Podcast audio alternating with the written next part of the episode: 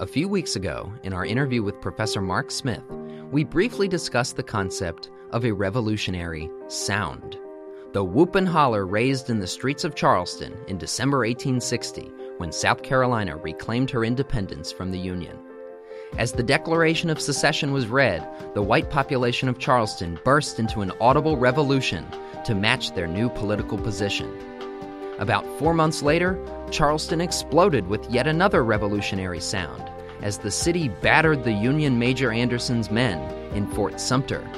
The Confederates claimed they were leading a conservative revolution, secession from an overreaching national government that Republicans were using to fight their own moral crusades.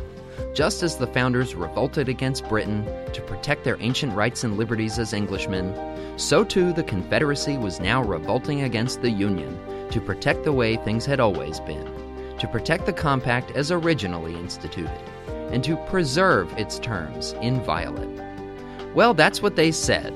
But just as the sounds of Charleston Harbor betrayed the project's revolutionary nature, so too did the widespread adoption of socialism as a means for fighting the war. You might even say the Confederacy was America's largest and most significant radical experiment in socialism. Welcome to Liberty Chronicles, a project of libertarianism.org. I'm Anthony Comegna. Before we get into the actual course of the revolution in Southern life, let's remind ourselves of some complicating factors in the period's intellectual history. Remember when we spoke with Phil Magness about the pro slavery extremist George Fitzhugh? Fitzhugh was never popular. Most Southerners found his endorsements of white slavery absolutely disgusting and historically retrograde. But most Southerners may well have agreed with his sense that slavery was a progressive institution. Defending slavery was conservative in some sense, especially the way Fitzhugh thought about it. Remember, for him, slavery harkened back to the feudal period, when noblemen and serfs established mutually beneficial social bonds, webs of reciprocal obligations that linked each level in the social hierarchy. As Fitzhugh studied history and sociology, including Marx, he saw rising classes of capitalists crowding out the traditional lord serf or master slave relations and replacing them with wage slavery that dissolved all reciprocal obligations and left every man a free agent. That is, capitalists wiggled out of the lord and master's obligations to care for their laborers, and the laborers became like cannibals, constantly competing with one another for scraps from the bosses. Now, that's the sense in which Fitzhugh and pro slavery in general were conservative, sometimes downright reactionary. But remember also from Phil Magness that Fitzhugh always argues that Marxists and other socialists should in fact favor slavery. We highlighted his statement that slavery was indeed the highest form of socialism, and free society was a terrible basis on which to build your socialist utopia. Free societies had no organizing principles whatsoever, or so he thought. So there was no possible way for Marx's new socialist man to arise there there would be no working class solidarity because working people were constantly, if figuratively, eating one another. Free societies had no room for socialist interests in the common welfare because individualism encouraged people to look after themselves at all costs, indulging in decadence and wasting human energy in incalculable ways. For Fitzhugh and pro slavery thinkers in general, free society suffered from a severe lack of patriarchs. The true socialist would embrace plantation slavery, factory slavery, and whatever other sorts as the real best means to administer society in the interests of those who labored and those unable to produce profits for a capitalist. Siphon socialist interests through a series of great patriarchs and their representative governments, and you would produce a revolution in human affairs that both recognized the value of ancient institutions like slavery and harnessed its organizational power for progressive purposes. To the most pro slavery of pro slavery thinkers, their institution was both wisdom from the past and the way to a better future. For the white race, first and foremost, but for everyone else down the chain as well. Good for the Lord, good for the serf, they might have said. A good patriarch made sure to coordinate everyone's interests without them all having to fight it out. One big patchwork of happy, healthy households. But wait, we still aren't ready to get to wartime socialism yet. I should also note that since at least the 1830s and events like the Charleston Mails crisis, Southern political culture tended toward greater and greater support for bigger and bigger government. Usually, this played out at the state level, because as we have seen, pro slavery politicians recognized that the Constitution must be treated as a castle wall, which the abolitionists should never be allowed to breach. In their view, the Constitution was the most valuable as a shield against anti slavery, so most of the time pro slavery people demanded state support elsewhere. For much of the period, though, the slave power exercised near complete dominance over national policymaking, and they rarely missed opportunities to bend the national government to service the planters as well. From the fugitive slave law, which essentially conscripted Northerners into slave catching posses, to the Dred Scott decision that nationalized slavery, Southerners routinely demanded free Americans deliver up their rights as sacrifices to social order and racial slavery. It should be no surprise, then, that the exigencies of war both rapidly accelerated the South's intellectual drift toward patriarchal socialism and created the conditions for revolutions of all sorts. To set the table for us, we're going to DeBow's Review, probably the most influential periodical in 19th century Southern history, a constant source of cutting edge information and opinion consumed by modernizing planters, yeomen, and working people alike, quoted and clipped by newspapers everywhere. Our selection comes from the May to August edition of 1862, just about a year out from the war's turning point. 1863 was the year of Gettysburg and Vicksburg, Lincoln's Gettysburg Address, and his preliminary Emancipation Proclamation. Here in 1862, our author begins by laying out the bare, harsh reality before his audience. They chose this revolution, and now they must carry it through, or literally lose everything. DeBow's Review, Volume 33 Our Danger and Our Duty. What have we to expect if our enemies prevail? Our homes are to be pillaged, our cities sacked and demolished, our property confiscated, our true men hanged, and those who escape the gibbet to be driven as vagabonds and wanderers in foreign climes. This beautiful country is to pass out of our hands. The boundaries which mark our states are, in some instances, to be effaced, and the states that remain are to be converted into subject provinces, governed by northern rulers and by northern laws. Our property is to be ruthlessly seized and turned over to mercenary strangers in order to pay the enormous debt which our subjugation has cost. Our wives and daughters are to become the prey of brutal lust. The slave, too, will slowly pass away, as the red man did before him, under the protection of northern philanthropy. And the whole country, now like the Garden of Eden in beauty and fertility, will be first a blackened and smoking desert, and then the minister of northern cupidity and avarice. Our history will be worse than that of Poland and Hungary there is not a single redeeming feature in the picture of ruin which stares us in the face if we permit ourselves to be conquered.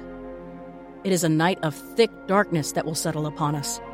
Even sympathy, the last solace of the afflicted, will be denied to us. The civilized world will look coldly upon us or even jeer us with the taunt that we have deservedly lost our own freedom in seeking to perpetuate the slavery of others. We shall perish under a cloud of reproach and of unjust suspicions, seditiously propagated by our enemies, which will be harder to bear than the loss of home and of goods. Such a fate never overtook any people before. The case is as desperate with our enemies as with ourselves. They must succeed or perish. They must conquer us or be destroyed themselves. If they fail, national bankruptcy stares them in the face.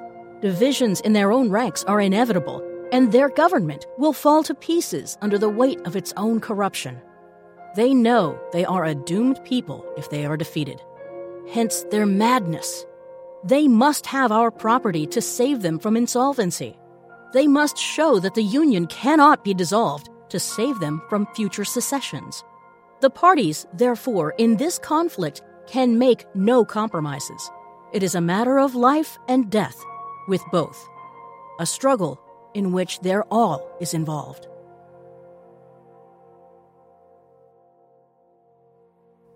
The review insists that the Confederates were emphatically not revolutionists. Rather, surprise, surprise, they are conservatives, defending all that is good and right against the Yankee Leviathan.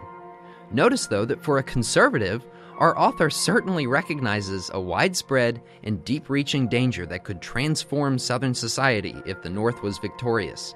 He also recognized the titanic nature of the effort necessary to sustain their independence.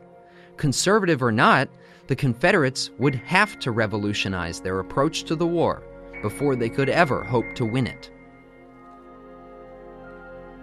On the other hand, we are struggling for constitutional freedom.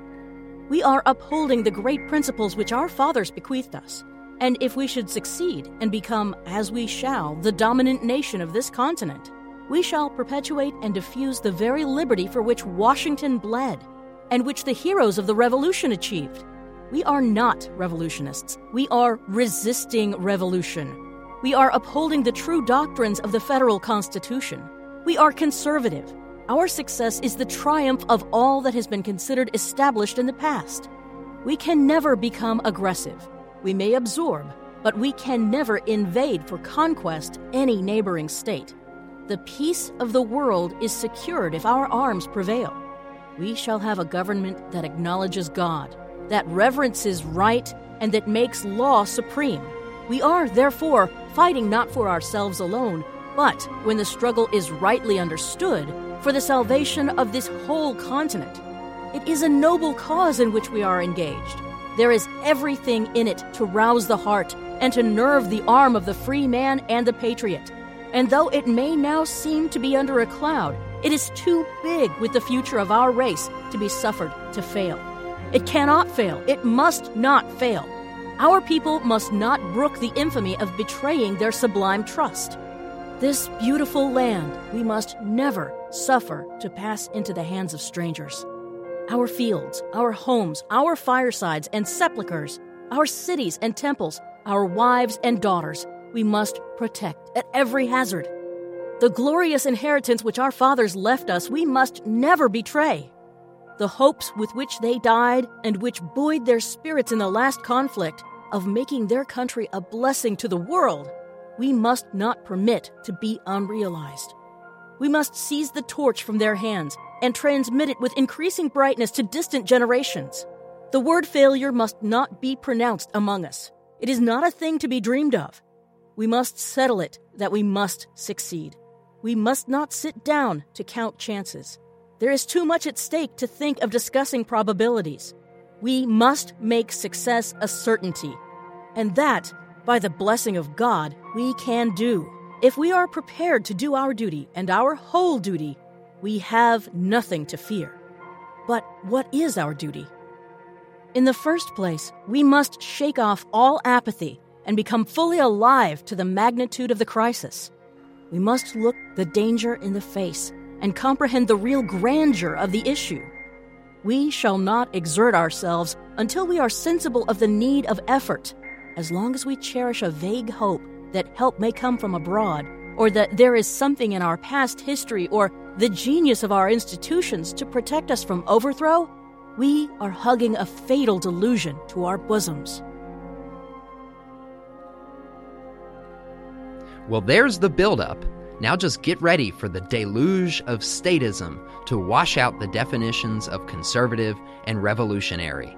Say what you will about Southerners wanting to defend traditional this or that, but the following sentiments are absolutely anything but conservative in the American context. In a fearful torrent of blindly devoted Southern nationalism, our author declares that during such a crisis, the state must become everything and the individual nothing. We must give our leaders our full support no matter what. We must give up whatever material comforts might help the cause Southern gentlemen would have to give up their aristocratic lifestyle, a cornerstone of the whole traditional society here. Finally, even the barest of military ethics codes should be abandoned, and the people must fight to their very last, or the awful Yankee and the slave would combine their might and forever destroy Southern civilization. To prevent that, virtually anything could be justified, including levels of statism not seen in America since colonial Virginia's laws divine, martial, and moral, instituted when Jamestown was disappearing from starvation and desertion to the Indians. We must be brought to see that all, under God, depends on ourselves. And looking away from all foreign alliances, we must make up our minds to fight desperately and fight long if we would save the country from ruin and ourselves from bondage. Every man should feel that he has an interest in the state, and that the state, in a measure, leans upon him and he should rouse himself to efforts as bold and heroic as if all depended on his single right arm. Our courage should rise higher than the danger, and whatever may be the odds against us, we must solemnly resolve by God's blessing that we will not be conquered. When, with a full knowledge of the danger, we are brought to this point, we are in the way of deliverance. But until this point is reached, it is idle to count on success. It is implied, in the spirit which the times demand, that all private interests are sacrificed to the public good. The state becomes everything, and the individual, nothing. It is no time to be casting about for expedients to enrich ourselves. The man who is now intent upon money, who turns public necessity and danger into means of speculation, would, if very shame did not rebuke him, and he were allowed to follow the natural bent of his heart, go upon the field of battle after an engagement and strip the lifeless bodies of his brave countrymen of the few spoils they carried into the fight.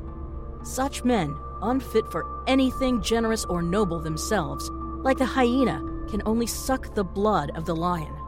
It ought to be a reproach to any man that he is growing rich while his country is bleeding at every pore. This spirit must be rebuked. Every man must forget himself and think only of the public good. The spirit of faction is even more to be dreaded than the spirit of avarice and plunder. It is equally selfish and is, besides, distracting and divisive. The man who now labors to weaken the hands of the government, that he may seize the reins of authority, or cavils at public measures and policy, that he may rise to distinction and office, has all the selfishness of a miser and all the baseness of a traitor. Our rulers are not infallible, but their errors are to be reviewed with candor, and their authority sustained with unanimity. Whatever has a tendency to destroy public confidence in their prudence, their wisdom, their energy, and their patriotism undermines the security of our cause. We must not be divided and distracted among ourselves. Our rulers have great responsibilities. They need the support of the whole country and nothing short of a patriotism which buries all private differences, which is ready for compromises and concessions, which can make charitable allowances for differences of opinion and even for errors of judgment, can save us from the consequences of party and faction. We must be united. If our views are not carried out, let us sacrifice private opinion to public safety. Nothing could be more dangerous now than scrambles for office and power and collusions among different departments of the government. We must present a united front. It is further important that every man should be ready to work. It is no time to play the gentleman, no time for dignified leisure. All cannot serve in the field, but all can do something to help forward the common cause. The young and the active, the stout and vigorous, should be prepared at a moment's warning for the ranks. The disposition should be one of eagerness to be employed. There should be no holding back, no counting the cost. The man who stands back from the ranks in these perilous times because he is unwilling to serve his country as a private soldier, who loves his ease more than liberty, his luxuries more than his honor, that man is a dead fly in our precious ointment. In seasons of great calamity, the ancient pagans were accustomed to appease the anger of their gods by human sacrifices. And if they had gone upon the principle of selecting those whose moral insignificance rendered them alike offensive to heaven and useless to earth, they would always have selected these drones and loafers and exquisites. A Christian nation cannot offer them in sacrifice. But public contempt should whip them from their lurking holes and compel them to share the common danger. The community that will cherish such men without rebuke brings down wrath upon it. They must be forced to be useful to avert the judgments of God and from the patrons of cowardice and meanness. Public spirit will not have reached the height which the exigency demands until we shall have relinquished all fastidious notions of military etiquette and have come to the point of expelling the enemy by any and every means that God has put in our power. We are not fighting for military glory. We are fighting for a home and for a national existence. We are not aiming to display our skills and tactics and generalship. We are aiming to show ourselves a free people worthy to possess and able to defend the institutions of our fathers. What signifies it to us how the foe is vanquished, provided it is done? Because we have not weapons of the most approved workmanship, are we to sit and see our soil overrun, and our wives and children driven from their homes, while we have in our hands other weapons that can equally do the work of death? Are we to perish if we cannot conquer by the technical rules of scientific warfare? Are we to sacrifice our country to military punctilio? The thought is monstrous. We must be prepared to extemporize expedients. We must cease to be chary either about our weapons or the means of using them. The end is to drive back our foes. If we cannot procure the best rifles, let us put up with the common guns of the country. If they cannot be had, with pikes and axes and tomahawks, anything that will do the work of death is an effective instrument in a brave man's hand. We should be ready for the regular battle or the partisan skirmish. If we are too weak to stand an engagement in the open field, we can waylay the foe and harass and annoy him. We must prepare ourselves for a guerrilla war. The enemy must be conquered, and any method by which we can honorably do it must be resorted to. This is the kind of spirit which we want to see aroused among our people. With this spirit, they will never be subdued. If driven from the plains, they will retreat to the mountains. If beaten in the field, they will hide in swamps and marshes. And when their enemies are least expecting it, they will pounce down upon them in dashing exploits. It is only when we have reached this point that public spirit is commensurate with the danger.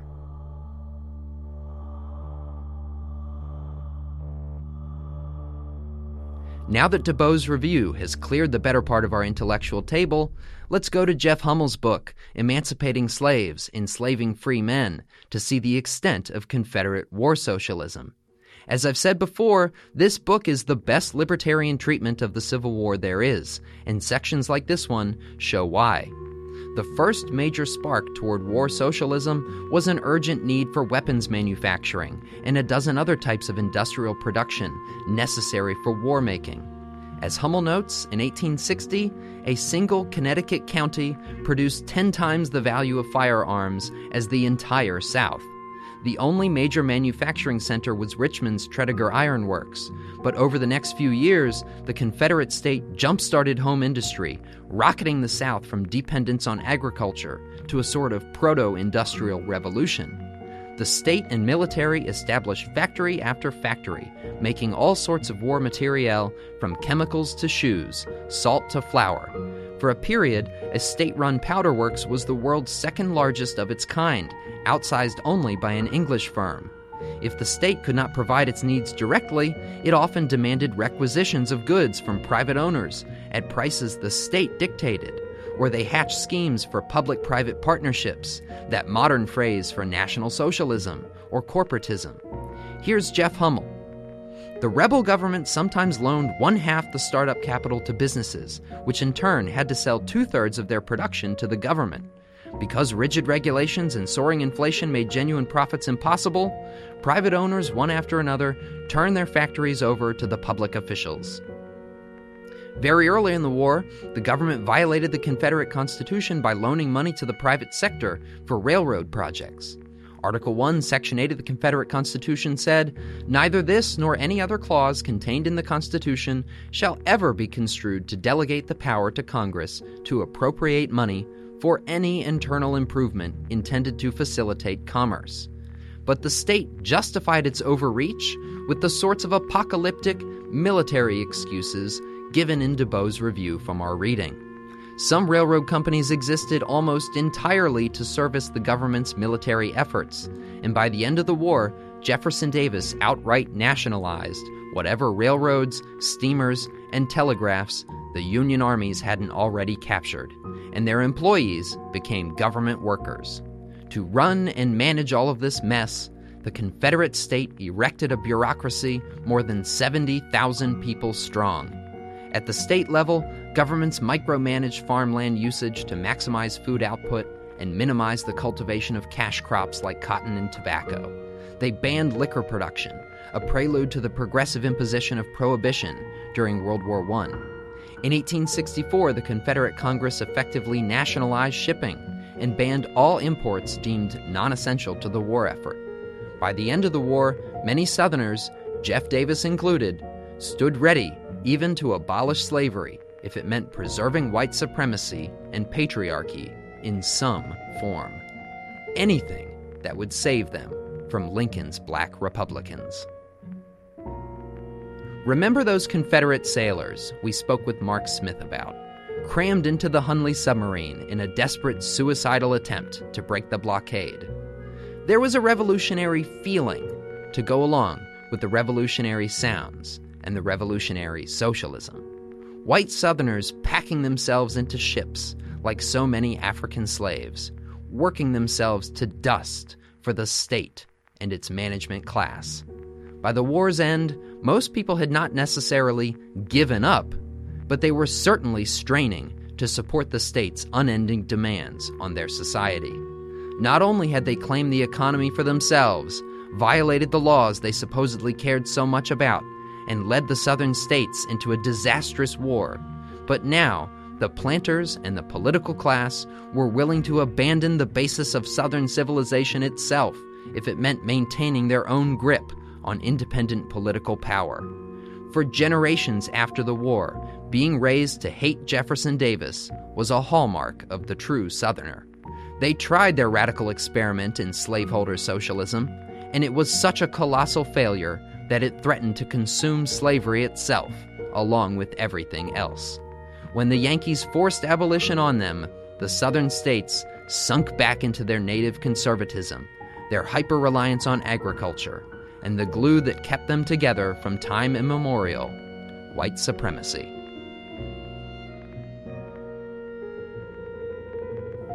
Thanks for listening. Liberty Chronicles is produced by Tess Terrible. If you enjoy Liberty Chronicles, please subscribe to us on iTunes or wherever you get your podcasts. If you'd like to learn more about libertarianism, find us on the web at www.libertarianism.org.